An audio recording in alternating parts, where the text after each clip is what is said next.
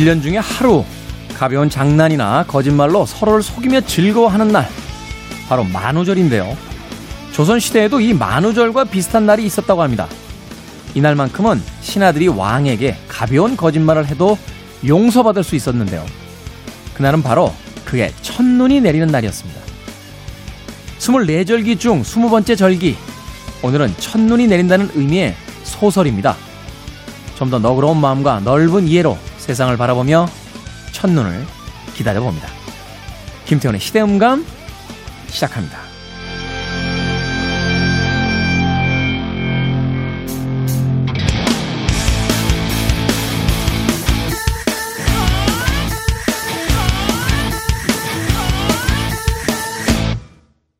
그래도 주말은 온다. 시대를 읽는 음악 감상의 시대음감 김태훈입니다. 딱딱한 군신 관계로만 알았던 조선 시대에도 만우절과 같은 날이 있었다. 가벼운 거짓말을 가지고 신하들과 왕이 예, 즐기던 날이 있었다. 참 색다른 것을 어, 새삼스럽게 알게 된 그런 음, 기분인데요. 바로 그날이 24절기 중에서 20, 20번째 절기, 바로 첫눈이 내린다는 의미의 소설이라고 합니다. 조선 왕조실록 기록을 보면요. 1318년 세종 1년인데요. 11월 24일에 첫눈이 내렸다고 합니다. 상왕인 태종은 환관인 최유에게 눈을 내린 눈을 상자에 조금 퍼담으라고 하고 이걸 노상왕께 갖다 드리고 보신 음식이라고 말씀을 하게 라고 했는데 노상왕은 형이었던 정종이었다고 합니다. 정종은 상자를 들고는 환관을 보자 이미 장난을 치러 오는 거를 알아채고요. 저놈 잡아라 하면서 아, 역으로 장난을 쳤는데 이 환관은 너무 놀란 나머지 상자를 던져놓고 도망을 쳤다는 거죠. 그걸 보고 정종은 유쾌하다는 듯이 껄껄 웃었다 하는 기록이 남아 있습니다. 자, 첫눈이 오는 그 절기를 아, 신호 삼아서 답답했던 어떤 일상 또는 아주 경직돼 있던 군신 관계에서조차 가벼운 농담 같은 거짓말을 통해서 아, 하루 정도는 웃고 넘으려고 했던 네, 우리 조상들의 어떤 지혜가 바로 담겨져 있는 날이 소설이 아닌가 하는 생각이 듭니다. 난 무슨 거짓말을 하지? 예. 거짓말이 안 돼요. 밖에는 오기나 피디나 우리 공 작가는 워낙 똘망똘망한 사람들이라서요. 예. 제가 뭐라고 얘기만 하려고 그러면 눈을 동그랗게 뜨고 이 인간이 또 뭐라고 거짓말을 하나 하는 정직하게 살도록 하겠습니다. 네. 김태훈의 시대 음감, 시대 이슈들 새로운 시선과 음악으로 풀어봅니다. 토요일과 일요일 오후 2시 5분, 밤 10시 5분 하루 두 번 방송이 됩니다. 팟캐스트로는 언제 어디서든 함께 즐기실 수 있습니다. 자, 4월 1일 만우절에 거짓말처럼 세상을 떠난 스타죠. 장구영의 노래 중에서 영본색의 주제곡 당연정 듣겠습니다.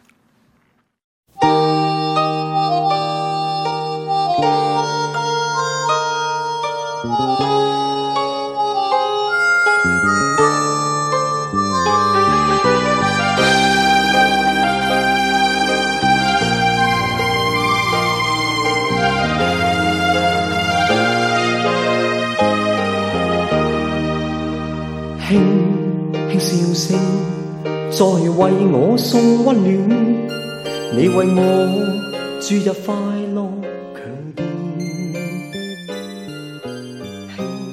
轻轻说声漫长路快要走过。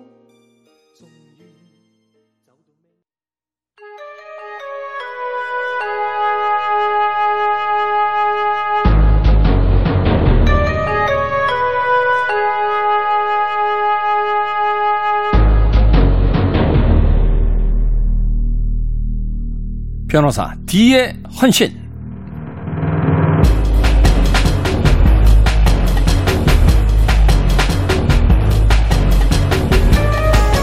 여기서 터지면 저기서도 터지고 논란이 끊이지 않는 유튜브 방송들. 1, 2년 사이 거리마다 만나는 위험천만한 전동 킥보드.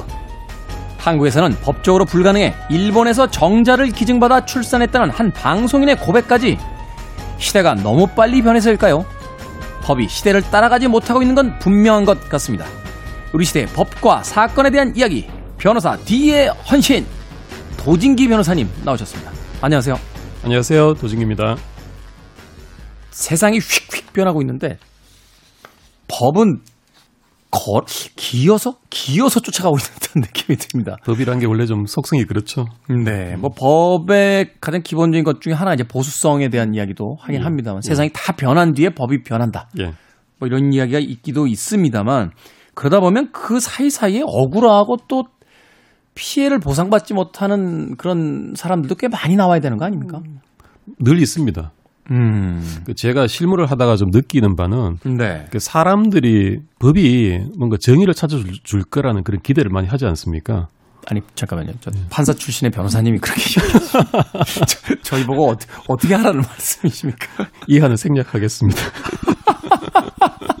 그럼 법은 뭘 추구하고 있는 겁니까? 현대 법이라는 건 분명히 질서와 정의를 우리에게 줄 거라고 믿고 있는 건데. 그 말씀하신 데 키가 있습니다. 정의를 내세우고 있지만 사실은 질서에 더 관심이 있습니다. 정의보다는 질서. 예. 그러니까 시스템을 유지하는데 관심이 더 있는 것이지 어떤 예. 개개인의 정의를 구현시켜 주는 것은 사실은 부족한 부분이 많다. 예. 그렇군요. 판결만 해도 판사마다 결론이 다 달라지거든요. 그러니까요. 예. 그래서 사실은 그 인공지능이 발전하면 제일 먼저 대체될 직업군 중에 하나가 판사 뭐 이렇게 등장하기도 하는데요. 대체될 수 있다면 사실 제일 먼저 대체돼야 될 것 같습니다. 음. 사람마다 결론이 달라지면 그게 정의라고 하기는 좀 힘들 거지 않습니까? 그렇죠. 그 사람마다 결론이 달라진다는 건 말하자면 삶이 예측 불가능해진다는 뜻 아니겠습니까? 예, 그렇죠. 어, 우리 사회가 사실은 예측 가능성이 점점 더 커져야 어떤 안정적 삶이라는 걸 갖게 되는데 법에 의존했을 때 법의 판결이 예측 불가능성이다라고 이야기를 하게 되면 삶이 그만큼 불안해지고 또 어, 평안롭지 않을 수 있을 테니까 제가 너무 비밀을 공개한 것 같아서 좀다 눈치채고 있었습니다. 예. 자, 김태현의 시대음감 이 시대에 다시 들여보는 그때 그 사건 이야기. 자, 오늘 어떤 사건입니까?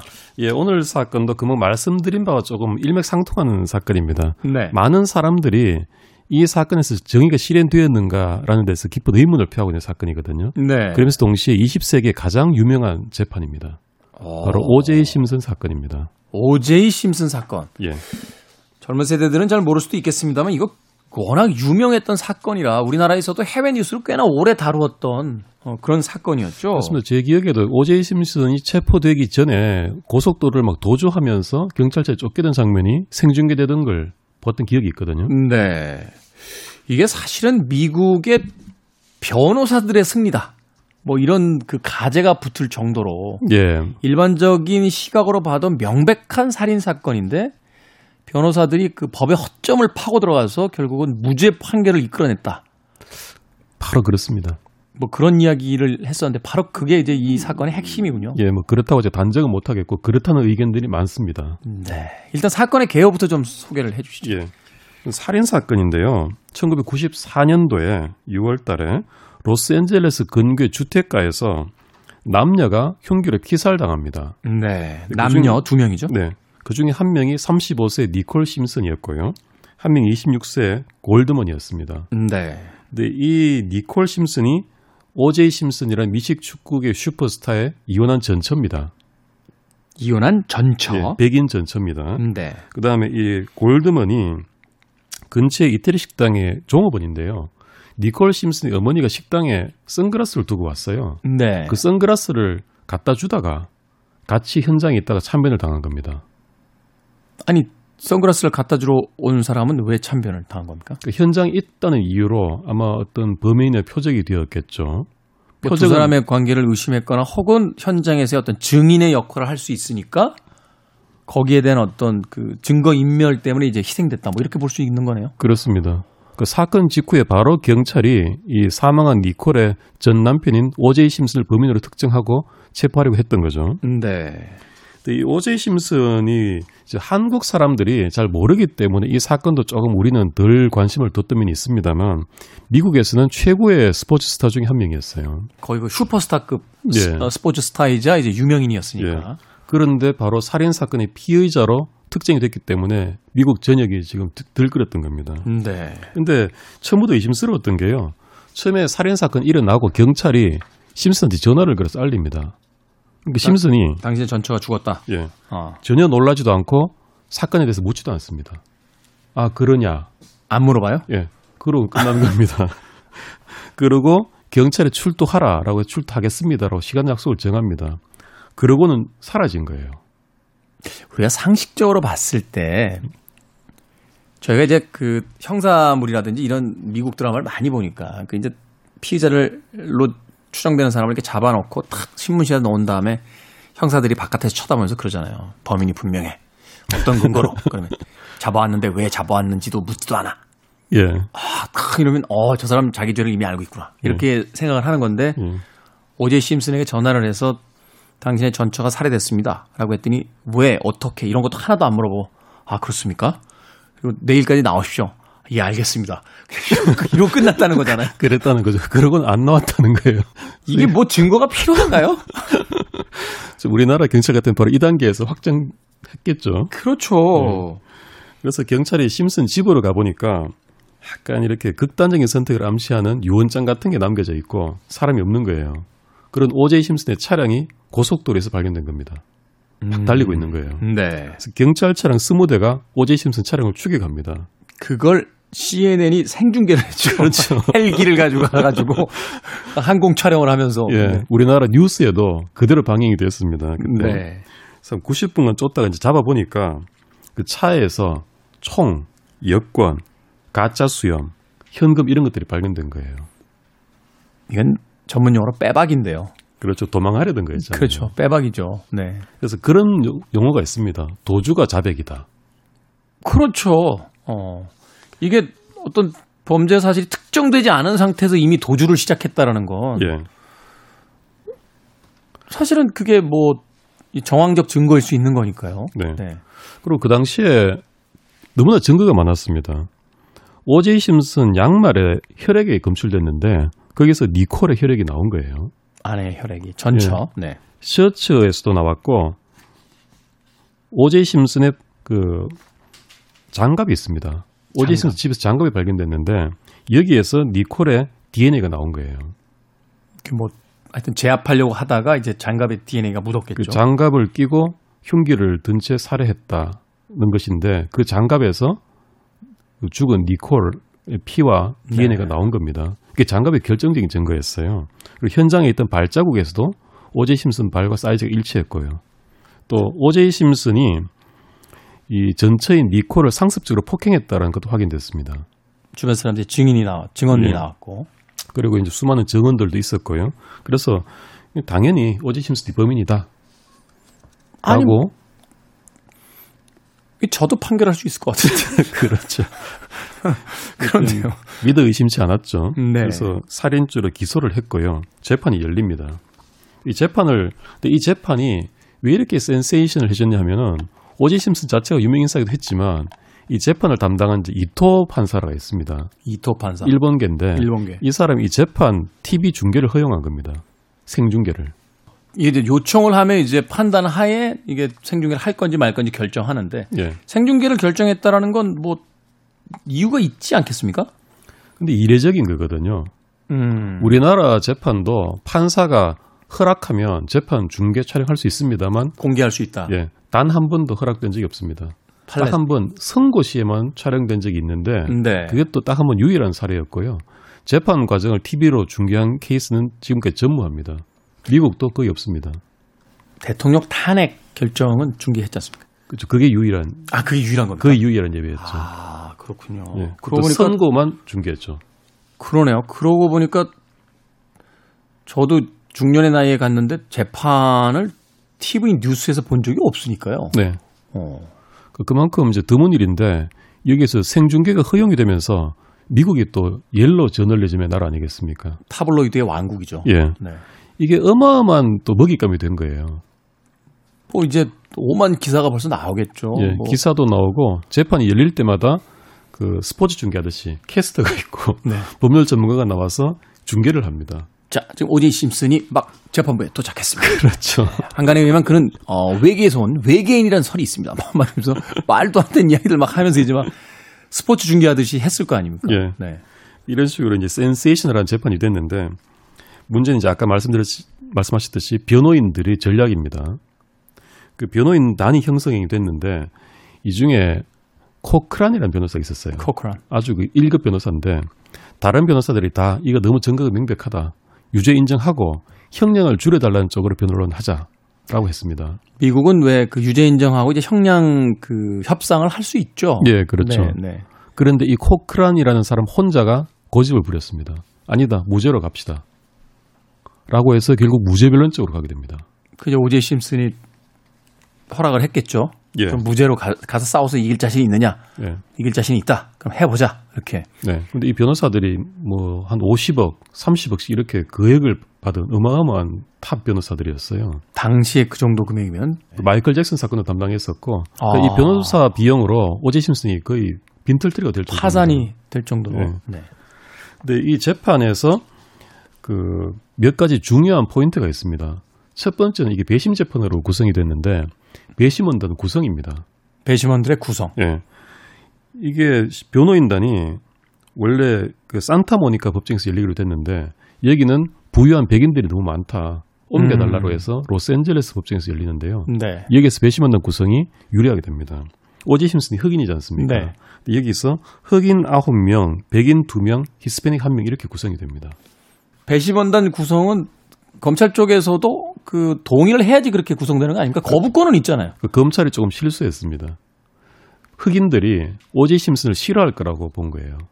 왜냐하면 오제 심슨이 성공하면 백인 여성을 처로 맞이하는 그런 좀 있었는데 오제 심슨이 딱 그런 케이스였잖아요. 네. 미워할 것이다라고 오판을 한 거예요. 오히려 흑인들이 어, 흑인임에도 불구하고 성공을 거두자 흑인이 아닌 백인 여자랑 결혼하고 또 흥청망청거리며 살았기 때문에 어떤 반발을 심을 가지고 있었을 것이다. 예. 근데 그 정서를 좀 잘못 판단한 게 있죠.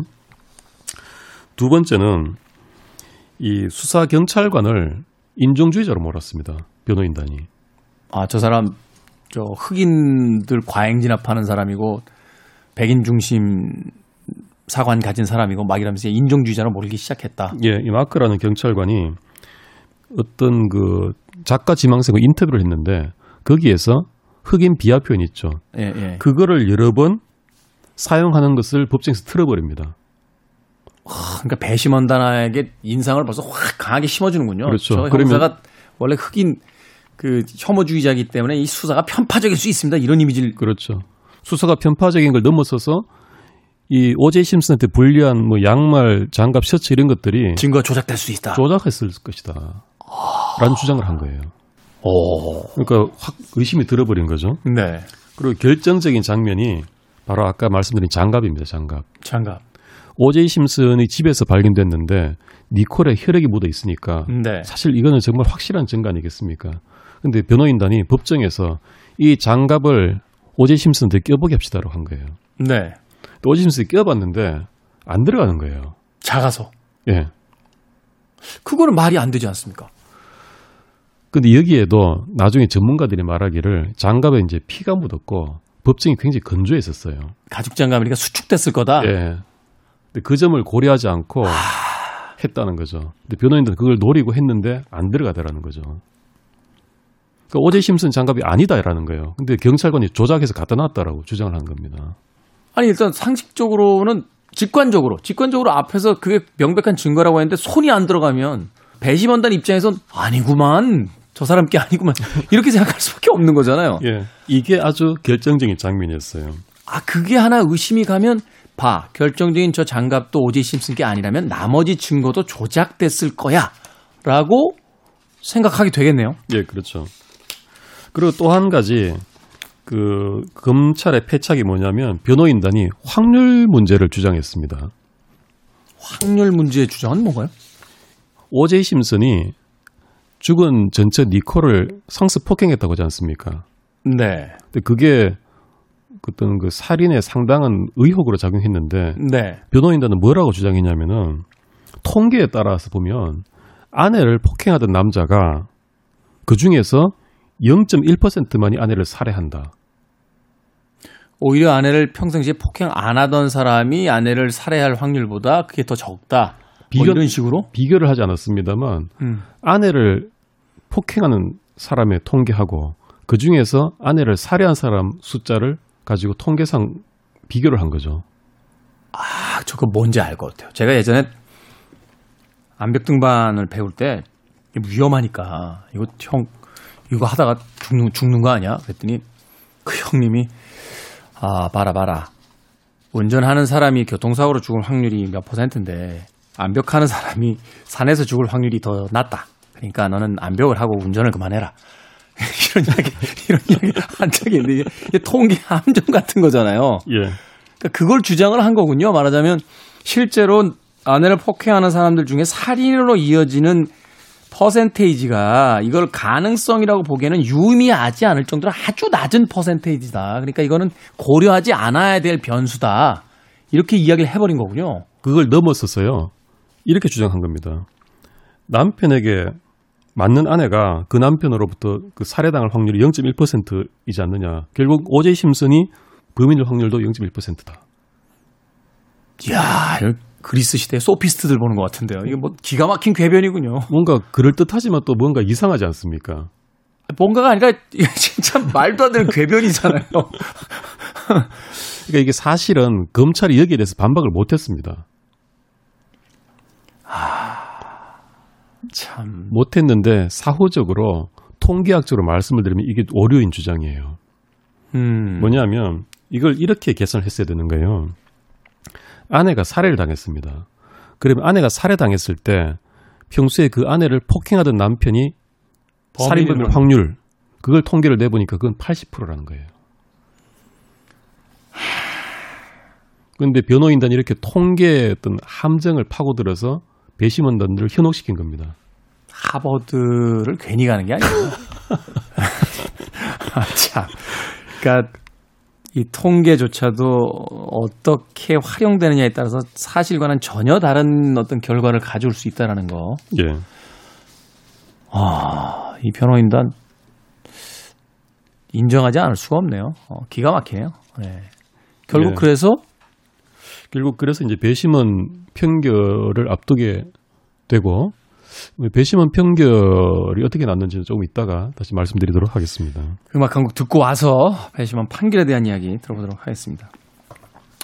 스포츠 스타였던 오제이 심슨 사건을 듣다 보니까 문득 내용적으로는 다릅니다만 제목은 묘하게 닮았다라는 생각을 하면서 한 유명한 스포츠 브랜드의 광고에 수록됐던 음악 하나 골라봤습니다. 킬러스의 곡 중에서 All These Things I've Done 듣습니다.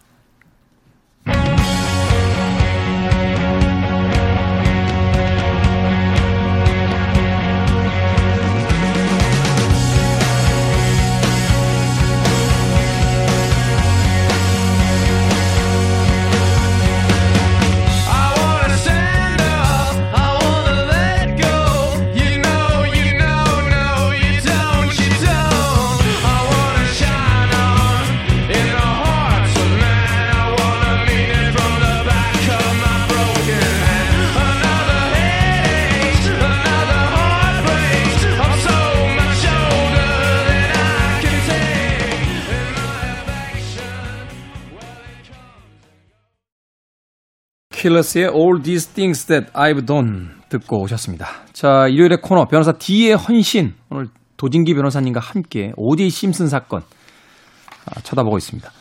어제 데이트 폭력 사건도 고구마 100개쯤 먹은 것처럼 가슴이 답답했는데 또 오늘 사건도 한 150개 정도 먹은 것처럼 답답해지고 있습니다. 자, 배시원들의 판결로 가봅니다. 어떤 결론들이 나왔을지 굉장히 궁금해지는데요. 네. 예. 1995년 10월 3일 오전 10시에 배심원 편결을 앞두고 있었습니다. 네. 이때 미국 전역이 거의 올스톱합니다. 왜요? 편결을 보느라고요, 사람들이. 아니 이게 무슨 올림픽 중계도 아니고 그만큼 이 관심이 어마어마했던 거예요. 그러니까 이게 단순한 어떤 치정 살인 혹은 이제 그 가정 폭력 살인의 문제를 이걸 뭐 흑인과의 차별 문제, 인권의 문제 뭐 이런 쪽으로 아주 사회적인 문제를 이제 확장시키고 끌고 가서 사건의 본질을 좀 덮어버리고 이렇게 지금 변화가 진행이 된 거죠. 예, 그렇죠. 네. 그래서 이 당시에 미국 정부 업무도 거의 마비됐고요. 월스트리트 정시 거래도 거의 중단될 정도였습니다. 그 정도였습니까? 예. 대통령이었던 빌 클린턴도 일정을 다 중단하고 TV를 봤다 그러고요. 의회 또한 활동을 연기를 하고 TV를 봤습니다. 미국 사회가 참 그렇게 보면은 문제가 많은 사회예요. 이게, 이게 사실은 이제 가져올 어떤 파급 력에 대해서 이제 모두들 관심을 기울이고 있었던 거죠. 네. 네. 그래서 뭐 그래도 이 사건에 대해서 이제 유죄 전망이 많았습니다만 배심원 판결은 결국 무죄로 납니다. 배심 언제 해야 됩니까? 아, 우리나라도 지금 뭐 실험적인 방식으로 하고 있습니다만, 네네. 그래서 이 사건이 참 여러 가지 그 뭐 제도에 대한 회의라든지 사법 시스템에 대한 뭐 문제 제기 같은 것도 이어졌었는데요. 네. 어쨌든 간에 이 사건으로 뭐 미국 사회가 상당히 좀 들끓었었고요. 이 사건 이후에도 여러 가지 이제 뭐 검사들이라든지 또 배심원들, 심지어 그 인종주의자 경찰까지 자서전 책을 써서 큰 돈을 벌었고요. 네. 오제이 심슨도 이 재판으로 가슴을 탕진하고 나서 또 책을 써서 돈을 법니다. 말하자면 이제 그 관계자들마다 이것이 진짜 진실이다 막 이러면서 이제 책을 써대기 시작한 거죠. 예. 미국인들이 다 사봤다는 거죠. 오제 심슨은 뭐 심지어 if I did 내가 범인이라면 이런 식으로 제목을 해서 책을 팔았습니다. 출판사 마케터가 이제 그렇게 시켰겠죠. 예. 네. 여기서 좀 재밌는 것이 무죄 판결을 받아서 종료가 됐습니다만 이 살해당한 니콜 그리고 골드만 유가족이 오제 심슨을 상대로 민사상 손해배상 청구를 합니다. 민사상 손해보상. 너가 우리 니콜과 골드만을 죽였으니까 손해배상 해라. 형사법상으로 무죄가 났는데 그게 가능합니까?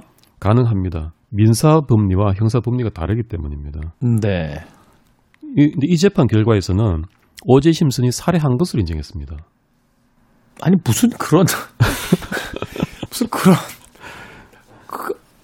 참참이 문외 법에 대한 문외한으로서 이해는 안 갑니다만. 네. 이게 우리나라에서도 가능합니다. 형사 재판은 말하자면 거의 100%에 가까운 입증이 필요하거든요. 음, 근데 민사 재판은 쉽게 말하면 6대 4냐 7대 3이냐. 51%만 돼도 이기는 겁니다. 음. 그래서 입증이 형사 재판에서 유죄를 받을 만큼은 안 됐지만 민사상 절반은 넘었다 이거죠. 네. 그래서 민사 소송에서 이겨서 그 약 300억 정도의 배상 책임을 명받습니다. 법이 가진 어떤 한계라고 해야 될까요? 아이러니라고 해야 될까요? 어찌됐건 한편에 생각해 보면 형사법으로선 어, 피의자를 만들지 못했지만 어, 민사상으로라도 손해보상을 받았으니까 다행이라고 봐야 될지 아니면 민사상으로 분명히 손해배상을 받을 만큼의 명백한 사건인데 형사상으로 무죄 판결이 난 거에 대해서 억울해해야 할지 참 그 어디다가 기준을 잡아야 될지가 참 애매한 사건이기도 했네요. 예, 진실은 뭐 심슨만 알겠죠. 아니 심지어는 제가 기억하기로는 이 오제 심슨이 그 지인들과의 자리에서 사실은 내가 죽였어라고 하는 이야기가 뭐 녹음인가가 돼가지고 한번 또 방송이 되거나 뭐 이랬던 적도 있는데 그러니까 이, 이 사건 이후에 심슨이 내가 죽였어라는 말을 했다라는 들었던 증언들이 많이 나왔습니다. 그럼에도 불구하고 뭐 이게 일사부재리의 원칙인가 그래서 한번 수사 끝난 사건은 다시 수사할 수 없다 재판할 수 없다 이래가지고 그냥 넘어갔다 뭐 이런 이야기도 들었었거든요. 예, 일사부재리 맞습니다. 그래서 재수사를 못 합니다. 음, 그 뒤에 뉴스를 좀 찾아봤는데 오제 심슨이 좀 힘들었나 봐요. 무장 강도 혐의로 잡혔어요. 그래가지고 9년간 복역을 했고 2017년 10월에 가석방이 됐다 하는 뉴스가 이어서 어, 남아 있었습니다. 예, 그리고 가장 최근에 인터뷰를 보니까 오제 심슨이 life is fine이라고 말을 했다고 합니다. 야, 앞에 있으면 한 대 쥐어박고 진짜 정치가 산만해서 그랬던 제가 맞겠습니다만 참 뭐라고 할까 이건 뭐 소시오패스라고 하나요? 그 아니 사건이 이렇게까지 됐으면은 대중들의 어떤 시선에 좀 사라지고 어, 자숙까지는 아니더라도 어, 부끄럽고 좀 겁내하는 거라도 있어야 되는데 오히려 만면에 웃음을 가득 띄우고 어, 대중들 앞에 서서 life is fine이라고 이야기하는 것 자체가 참 뭐라고 해석을 해야 될지 모르겠습니다. 저도 아직 아, 예전에 기억나는 게 그 승소하고 나서 법정에서 그 두 손을 이렇게 주먹을 꽉 쥐면서 그 만면에 웃음을 탁 띄고 있는 그 심슨의 표정이 생각이 나거든요. 예. 그게 사실 좀 아이러니죠. 만약에 오제이 심슨이 정말 억울하게 전처 살인범으로 몰려서 재판을 받았더라면 승소 판결 순간에 그런 표정 못 짓습니다. 허탈하게 주저앉았겠죠, 그냥. 막 엉엉 울거나 네. 그러지 이 주먹을 꽉 쥐고 웃었다는 것은 한 건 했다라는 거거든요. 나 빠져나왔어. 이런 의미거든요. 그렇죠. 뭐 저희 추측입니다. 예. 변호사님 가끔 이 법정에서 변호하시고 사건 이렇게 사례들 연구하실 때 깊은 좌절감 같은 거 느끼실 때 없으십니까? 법을 모르는 사람들 입장에서는 참 법이 우리를 지켜줄 거라고 믿는 어떤 순간들 같은 게 있는데 그래서 사실은 어제도 그런 이야기 했었죠. 법대로 해! 라고 하는 건 내가 결백하니 법이 나를 지켜줄 거야 라고 하는 어떤 시민들의 어떤 믿음 같은 것들인데 그것이 지켜지지 않을 때 어떤 겪게 되는 깊은 좌절감 같은 거. 그 사실은 법이 발전해서 사람들의 억울함이 해소되는 경우보다는 과학 수사, 과학 기술의 발달로 억울함이 해소되는 경우가 더 많습니다. 저 CSI 분들의 노력을 통해서 예, DNA 이런 것들. 그 얘기 하시더라고요. 의사분들도 환자분들 많이 살리시지만 어, 상하수도하고 냉장고가 더 많이 살렸다는 이야기 예. 하는 걸 들으면서 음 알겠습니다. 오제 심 사건 여기까지 하겠습니다. 그때 사건을 통해 우리 시대를 다시 들여다보는 변호사 D의 헌신 오늘 도진기 변호사님과 이야기 나누고 있습니다. 자 새로운 사건 또 어떤 사건입니까? 예, 이번 사건은 그 굿 아시죠? 굿. 무속인이 하는 굿. 아, 아 무속인이 하는 굿이요? 예. 저는 변호사님이 저에게 good이라고 해주셨는데 물론 뭐 굉장히 good입니다만 오늘은 이제 무속인의 굿 얘기인데 네. 굿을 둘러싼 사기 사건에 대해서 법이 취하는 어떤 입장에 대해서 좀 말씀을 드리려고 하거든요. 굿이 이, 말하자면 이제 굿이 가져온 사기 사건에 대한 법의 입장, 예. 법 철학에 대한 이야기가 또 나오겠군요. 네. 네. 이게 과연 그 이제 청취자분들의 상식선에서 동의하실 수 있는지 한번 여쭤보고 싶기도 하고요. 사건이 2011년입니다. 어, 무속인을 어떤 여성이 찾아갑니다. 네. 55세 된 여성인데 원래 남편의 사업 문제 때문에 일이 잘 안 풀려서 찾아갔어요. 근데 얘기를 하다 보니까 무속인이 이제 그거를 깨달은 거예요. 이 찾아온 고객 여성이 30년 전에 쌍둥이를 낙태한 사실을 알게 됐어요. 아, 약한 고리를 찾았군요. 예. 근데 검찰의 기소 내용은 뭐냐면 그것을 이용해서 이 낙태로 인한 죄책감 또 어머니의 뭐 모정 이런 것들을 이용해서 저 금원을 편취하기로 계획했다 이거죠. 음, 그래서 이제 이 무속인이 여성에게 이렇게 말합니다. 쌍둥이에 한이 남아 있다. 그래서 지금 굿을 하지 않으면 지금 현재 당신의 자식들한테 신벌이 내리고 그 자녀들이 무속인이 될 거다. 그래서 주기적으로 굿을 해서 그 쌍둥이들의 한을 풀어줘야 한다. 이게 안 들었으면 모르는데요. 일단 무당을 찾아간 사람이면 이제 무당을 어느 정도 신뢰한다는 사람이잖아요. 예. 근데 무당이 당신 자식에게 안 좋은 일이 생길 거다라고 이야기하면 이건 100%입니다. 이거 이거 어떻게 벗어납니까? 그 2단계에서 이미 걸려든 거예요. 그렇죠. 예. 이 쌍둥이들에 대해서 씻김 굿이란 걸 해야 한다. 주기적으로. 주기적으로 예. 계속 하겠다는 뜻이네요. 네. 이 씻김 굿이라는 게 이제 호남 지역의 어떤 굿인데 그 죽은 사람들의 혼을 위로해서 좋은 곳으로 가게 하는 그런 굿이랍니다. 근데 이게 원래 씻김 굿이란 것이 보통 이제 1회 정도를 하고 많아야 3회 정도를 하는 굿이랍니다. 이게 한 번 해서 이제 보내주면 되고 조금 세면 한 두세 번 하면 되지. 이걸 계속 한다는 건 앞에 했던 씻긴 굿이 아무 효과가 없었다는 걸 증명하는 건 아니. 그러니까 그렇죠. 병원에 가서 약을 처방해 줄 때 이게 일주일치 처방약 먹고 나야 되는데 아, 안 났습니까? 다른 약도 다른 약도 해서 약 처방이 막 10번, 20번 된다는 건 앞에 약이 하나도 안 들었다는 얘기잖아요. 예. 그 이걸 주기적으로 해야 한다라고 좀 설득을 했고 그러면서 또 어떻게 했냐면 에, 쌍둥이들의 영혼에 각각 이름을 지어줍니다. 그러고는 이 무속인이 이 여성의 고객 여성한테 문자 메시지를 보냅니다. 마치 이제 쌍둥이가 빙이 돼서 보내는 것처럼 엄마 마음 아랑 속상해하지 망 엄마 사랑해 엄마 하트 하트 하트 양 메리 크리스마스의 용 꼭이 많이 먹었죠요 너무너무 좋아 좋아 뭐 이런 내용으로 죄책감을 계속 건드리는 거군요. 예. 빠져나가지 못하게. 근데 이 문자 메시지가 정말 빙이 돼서 보낸 건 아니지 않겠습니까? 저는 뭐 상식적으로 그렇게 생각합니다만 뭐 그걸 또 빙이 돼서 보냈다고 믿는 분도 계실 것 같으니까. 예. 네. 근데 이 검찰은 어쨌든 이렇게 속였다. 빙이 되지도 않았으면서 이런 메시지를 보내서 속였다라고 검찰은 기소를 했습니다. 그래서 이런 식으로 계속적으로 이제 겁을 주면서 씻긴 것을 유도를 해서 몇 번이나 한 겁니까? 2011년부터 2015년까지 만 5년 동안 133회를 하게 합니다. 133회요? 예. 그리고 합계 5억 6천만 원을 가져갑니다. 아니 그 의사를 찾아갔는데 처방전을 133번을 했다는 건 그 앞에 처방전이 하나도 약발이 안 섰다는 건데 이걸 믿는 사람은 차 이쯤 되면은 무당을 좀 바꿔봐야 되는 거 아닙니까? 우리가 이 병원 가서 잘 안 나면 다른 병원 가잖아요. 예. 근데 어떻게 한 무당한테 가서 133번을 그러니까 이게 누가 봐도 속임수고 사기친 것 같지 않습니까? 아이 그렇죠. 근데 이제 앞서서도 이야기했습니다만 당사자 입장에서는 이 무당을 찾아갈 만큼 이 무당에 대한 어떤 신뢰를 기반으로 해서 처음 일이 시작이 된 건데 예. 그 무당이 이렇더라 저렇더라라고 이야기를 하면 사실은 머릿속으로는 아닌 것 같아도 이게 빠져나가기가 쉽지 않을 거란 이야기죠. 예. 근데 검찰이 사기로 기소를 해서 재판을 받았는데 무죄를 받았습니다. 그 판사님 성함이 어떻게 됩니까? S 모 판사인데 스모 판사님. 네. 제가 아니 제가 뭐 하는 건 아닙니다만. 예. 네. 아, 이게 말이 됩니까? 그러니까 이 무죄 논리가 그렇습니다. 이 무속이란 것은 우리나라 토속 신앙의 하나인데 이 신비적인 세계를 원래 전제로 하는 것이다. 그리고 이 무속이란 것은 이 부분이 조금 문제입니다.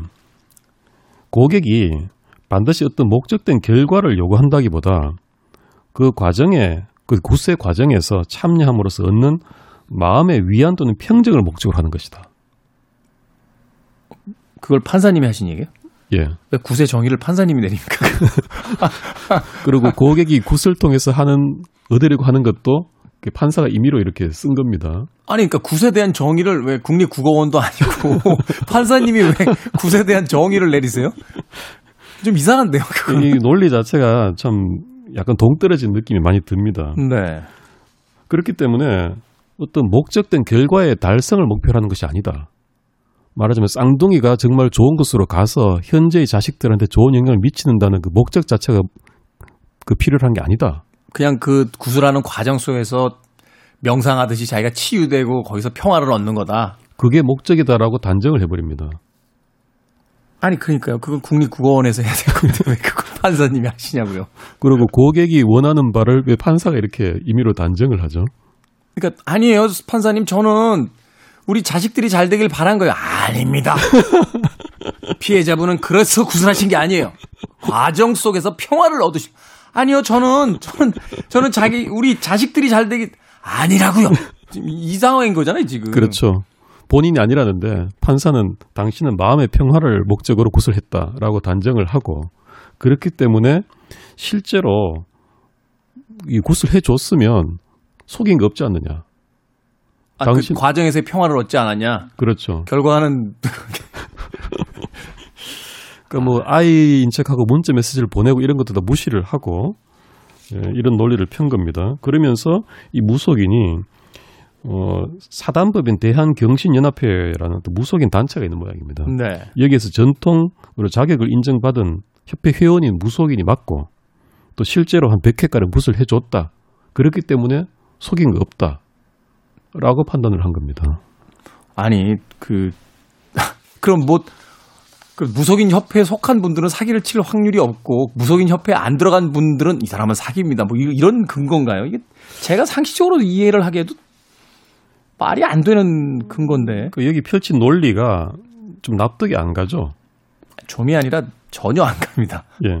그 그런 논리를 편 그 배경에는 어떤 법적 논리보다는 무속인들의 어떤 업, 그 자체를 존속 보존하기 위한 그런 게좀 깔려 있지 않나 싶거든요. 그러니까 무속인 자체를 이제 국가가 인정하는 어떤 직업군으로 본다라면 그 공식적인 직업이기 때문에 그들이 하는 행위에 대해서 우리가 사기다 뭐라 뭐다라고 할 수는 없고 어, 소비자와 약속된 대로 돈을 받고 그 행위를 해줬으면 그건 계약으로서 성립이 된 거다 이렇게 이제 판단을 해야 된다는 거군요.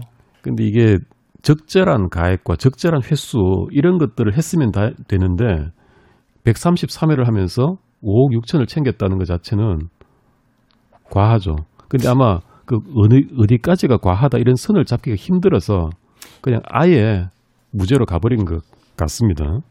음. 이게 어떤 게 문제가 되냐면은 이렇게 해서 사기로 기소했는데 무죄가 돼버리면 민사적으로도 반환 청구를 못하게 됩니다.